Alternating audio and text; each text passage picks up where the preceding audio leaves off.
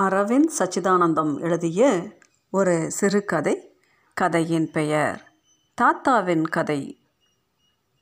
பள்ளிக்கூட மணி அடிப்பதற்கு முன்பே தாத்தாவின் வருகையை எதிர்பார்த்து வாசலை பார்க்க தொடங்கி விடுவது வழக்கம். கேட்டை கடந்து வெளியே வரும்போது இரண்டு பொட்டலங்களுடன் தாத்தா காத்திருப்பார். எப்போது வந்திருப்பார்? என்று நாங்கள் கேட்டதே இல்லை. ஆனால் எல்லா நாட்களிலும் தாத்தா எங்களுக்கு முன் வந்து காத்திருப்பார். தினமும் காலை வீட்டிலிருந்து பள்ளியில் எம்ஐடியில் ட்ராப் செய்வது அப்பாவின் வேலை என்றால் பள்ளியிலிருந்து எங்களை வீட்டுக்கு அழைத்து செல்வது தாத்தாவின் வேலை. சைக்கிள் கேரியரில் முதலில் என்னை தூக்கி அமர வைத்து பின் அண்ணனை அமர வைப்பார். கொஞ்சு பையன் கீழே விழுந்துருவான். பெரிய பையன் நீ தான் பின்னாடி உட்காந்து பிடிச்சிக்கணும். அண்ணனிடம் சொல்வார். உண்மையில் எனக்கும் அவனுக்கும் ஒரு வயது தான் வித்தியாசம். ஆனால் தாத்தாவை பொறுத்தவரை நான் குஞ்சு பையன் இன்றளவும் அப்போதே தாத்தாவிற்கு எழுபத்தைந்து வயதிற்கு மேல் இருக்கும் அவர் வாங்கி வரும் இரண்டு பொட்டலங்கள் தான் எல்லா எதிர்பார்ப்புகளுக்கும் காரணமாக இருந்திருக்க வேண்டும். அந்த பொட்டலங்களை பிரிக்கும்போது அற்புத விளக்கை தேய்த்துவிட்டு ஜீனிக்காக காத்திருக்கும் அலாவுதீன் கணக்காக காத்திருப்பேன். கடலை பர்ஃபி வெண்ணெய் பிஸ்கட் க்ரீம் இல்லாத வித்தியாசமான ஏதோ ஒரு க்ரீம் பிஸ்கட் தீனிகளின் பட்டியலுக்கு முடிவே இல்லை.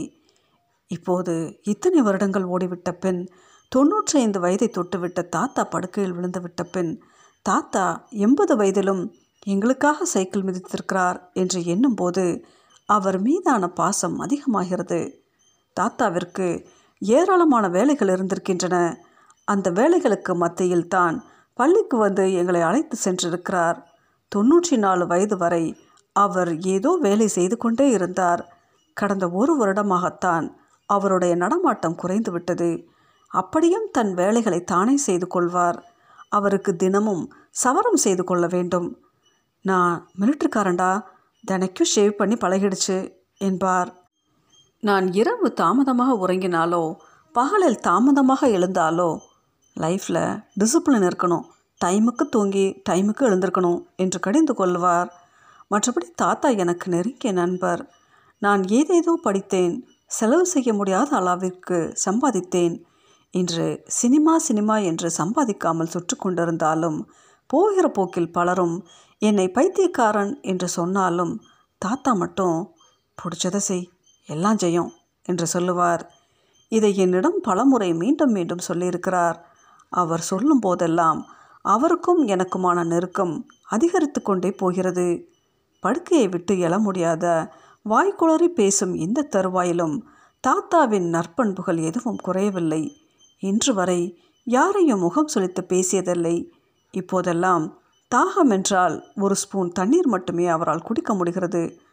முழுங்க முடியல என்பார். வெறும் ஒரு ஸ்பூன் தண்ணீரை குடித்துவிட்டு தண்ணி கொடுத்ததுக்கு தேங்க்யூ என்பார். எதற்காக நன்றி சொல்கிறார்? செய்வது கடமையாயிற்றே. ஆனால் அவர் அப்படித்தான். தாத்தா விநாயகர் பக்தர். ஐம்பது வருடங்களுக்கு முன்பு ஒரு விநாயகர் கோயிலை கட்டி ஓரிரு ஆண்டுகளுக்கு முன்பு வரை நிர்வகித்து வந்தார். பல லட்சங்களை அந்த கோவிலுக்காக இறைத்திருக்கிறார். ஆனால் கோவில் வருமானத்தில் எதையும் தனக்கென்று அவர் எடுத்துக்கொண்டதில்லை கோவில் வரவு செலவு கணக்கை ஒரு சிறு நோட்டில் எழுதி வைத்திருப்பார். பின்பு அவர் சொல்ல சொல்ல பெரிய லெட்ஜரில் நான் எழுதுவேன். பால் வாங்கியது பூ வாங்கியது வஸ்திரம் வாங்கியது என்று ஒவ்வொரு செலவையும் தேதியிட்டு தெள்ள தெளிவாக எழுதி வைத்திருப்பார். ஐம்பது வருட கணக்கும் வரிசையாக பத்திரமாக வைத்திருக்கிறார். ஏன் இவ்வளவு பிரயத்தனப்பட வேண்டும்? நான் அவரை கேட்டதுண்டு. நாளைக்கு யாரும் கேள்வி கேட்டக்கூடாது என்பார். தன் வாழ்வின் பெரும் பகுதியை தன் சம்பாத்தியத்தின் பெரும் பகுதியை அந்த கோவிலுக்காக செலவழித்த மனிதனை யார் கேள்வி கேட்கக்கூடும் என்று எண்ணுவதும் உண்டு. அதை புரிந்து கொண்டவராய் கோவில் பொது சொத்து. அதனால் யாருக்கும் கேள்வி கேட்குற உரிமை இருக்குது என்பார். நீங்கள் தானே கட்டுனீங்க? அப்படியெல்லாம் பேசக்கூடாது. சாமிக்கு தொண்டு பண்ணுறோம் அவ்வளோதான் இதற்கு மேல் அவரிடம் பேச முடியாது. மேம்பாலம் கட்டுவதற்காக கோவிலையும் சுற்றுப்புறத்தில் இருந்த கடைகளையும் இடிக்கப் போகிறோம் என்று வந்தவர்கள் கோவிலை மட்டும் விட்டுவிட்டு மேம்பாலத்தை கட்டிவிட்டு போனார்கள். எல்லாம் விநாயகர் அருள் என்று சொல்லிவிட்டு தாத்தா அடுத்த வேலையை பார்க்க தொடங்கிவிட்டார்.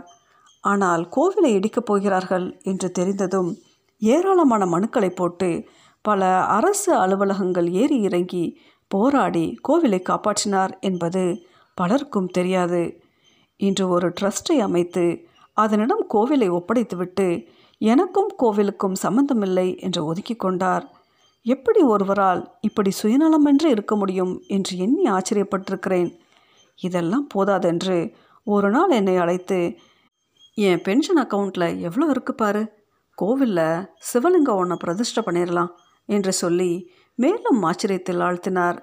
எதற்காக கோவிலுக்கு இவ்வளவு செலவு செய்ய வேண்டும்? என்று என் பகுத்தறிவு எட்டி பார்க்கும்போதே என் மிச்ச காசெல்லாம் எடுத்து டெபாசிட் பண்ணிடு வர்ற வட்டியில் பசின்னு வரவங்களுக்கு சோறு போடு என்று கூறி என் வாயை அடைத்திருக்கிறார். ஓ தர்மகர்த்தா பேரனா நீ உங்கள் தாத்தா மனசுலாம் யாருக்கும் வராதுப்பா என்று பலர் என்னிடம் சொன்னதுண்டு. ஹீரோக்கள் சினிமாவில் மட்டுமில்லை என்று நான் எண்ணி மகிழ்ந்த தருணங்கள் அவை. தாத்தா வாக்கிங் சென்றபோது அவருக்கு துணையாக சென்ற நாட்களிலெல்லாம் எதிர்கொண்டவர்கள் பலரும் தாத்தாவை நலம் விசாரிப்பதை பார்த்திருக்கிறேன். இவ்வளவு மனிதர்களை சம்பாதித்து வைத்திருக்கிறாரே என்று வியந்திருக்கிறேன். உண்மையில் அவரை எண்ணி வியக்க இன்னும் ஏதேதோ நிகழ்வுகள் இருக்கின்றன. இரண்டாம் உலகப் போரில் பணிபுரிந்த தாத்தா பின்பு சுங்கவரித்துறையில் வேலைக்கு சேர்ந்திருக்கிறார். முதல் நாள் முடிவிலேயே உங்கள் பங்கு என்று லஞ்சத்தை நீட்டியிருக்கிறார்கள் சக ஊழியர்கள். அதை வாங்க மறுத்தவர் அடுத்த நாளிலிருந்து வேலைக்கு போகவில்லை. நான் காந்தியவாதி. லஞ்சம் வாங்குறதெல்லாம் அசிங்கம். அதான் மறுநாளே ராஜினாமா கடதாசி கொடுத்து அனுப்பிட்டேன். ஒரு நாள் வேலை பார்த்த சம்பளம் ஒரு ரூபா ஒரு மாதம் கழித்து வந்துச்சு.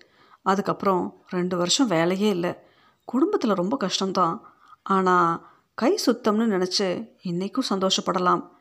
இதை என் வேலையை நான் ராஜினாமா செய்துவிட்டு சென்னை வந்த நாளில் சொன்னார். இதை ஏன் இப்போது சொல்கிறார் என்று நினைத்து கொண்டேன். ஆனால் அவரிடம் எதையும் கேட்கவில்லை. நீலாம் கஷ்டம் தெரியாமல் வளர்ந்தவன்.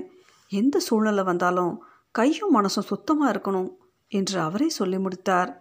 இப்போது தாத்தாவை பார்க்க யார் யாரோ வருகிறார்கள். தாத்தாவிற்கு உடல் நலிந்து விட்டாலும் நினைவு தவறவில்லை. எல்லோரையும் நினைவு வைத்து பேசுகிறார். எல்லோருமே தாத்தாவை பற்றி என்னிடம் உயர்வாக பேசுகிறார்கள். தாத்தா யார் யாரையோ படிக்க வைத்திருக்கிறார் வளர்த்து விட்டிருக்கிறார் யார் யாருக்கோ பணம் கொடுத்து உதவி இருக்கிறார். எனக்கு கேன்சர்னு திருச்சியில் கை விரிச்சிட்டாங்க தம்பி. உங்கள் தாத்தா தான் மெட்ராஸ் ஆஸ்பத்திரியில் வச்சு பார்த்தாரு. இன்றைக்கி உசுரோடு இருக்கேனா? அவரை நினச்சி பார்க்கணும் என்று நேற்று தாத்தாவை பார்க்க வந்த ஒரு தாத்தா சொல்லிவிட்டு அழுதார். தாத்தாவை போல் வாழ வேண்டும் என்ற எண்ணம் இப்போதெல்லாம் அதிகம் வருகிறது. ஆம் ஹீரோக்கள் சினிமாவில் மட்டும் இருப்பதில்லை. அத்தகைய ஹீரோ தன் நாட்களை எண்ணிக்கொண்டிருக்கிறார் ஒருவேளை இவை தாத்தாவின் கடைசி நாட்களாக இருக்கலாம். என் பகலும் இரவும் தாத்தாவிற்காக தாத்தாவிற்கு அருகிலேயே கழிகிறது. தாத்தா ஏராளமான கதை சொல்கிறார். தொன்னூற்றி ஐந்து வருட வரலாறு அந்த கதைகளுக்குள் ஒளிந்திருக்கிறது. தாத்தாவின் கதைகளில் நேதாஜி வருகிறார் காந்தி வருகிறார் வெள்ளைக்கார துரைமார்கள் இரண்டாம் உலகப் போர் ஸ்ரீமெஞ்சின் சிலோன் இன்னும் யார் யாரோ ஏதேதோ என் கதையை தம்பி எழுதுவான் என்று வருபவர்களிடம் சொல்லிவிட்டு சிரிக்கிறார். எனக்கு அழுகை வருகிறது. அரவிந்த் சச்சிதானந்தம் எழுதிய இந்த கதையின் பெயர் தாத்தாவின் கதை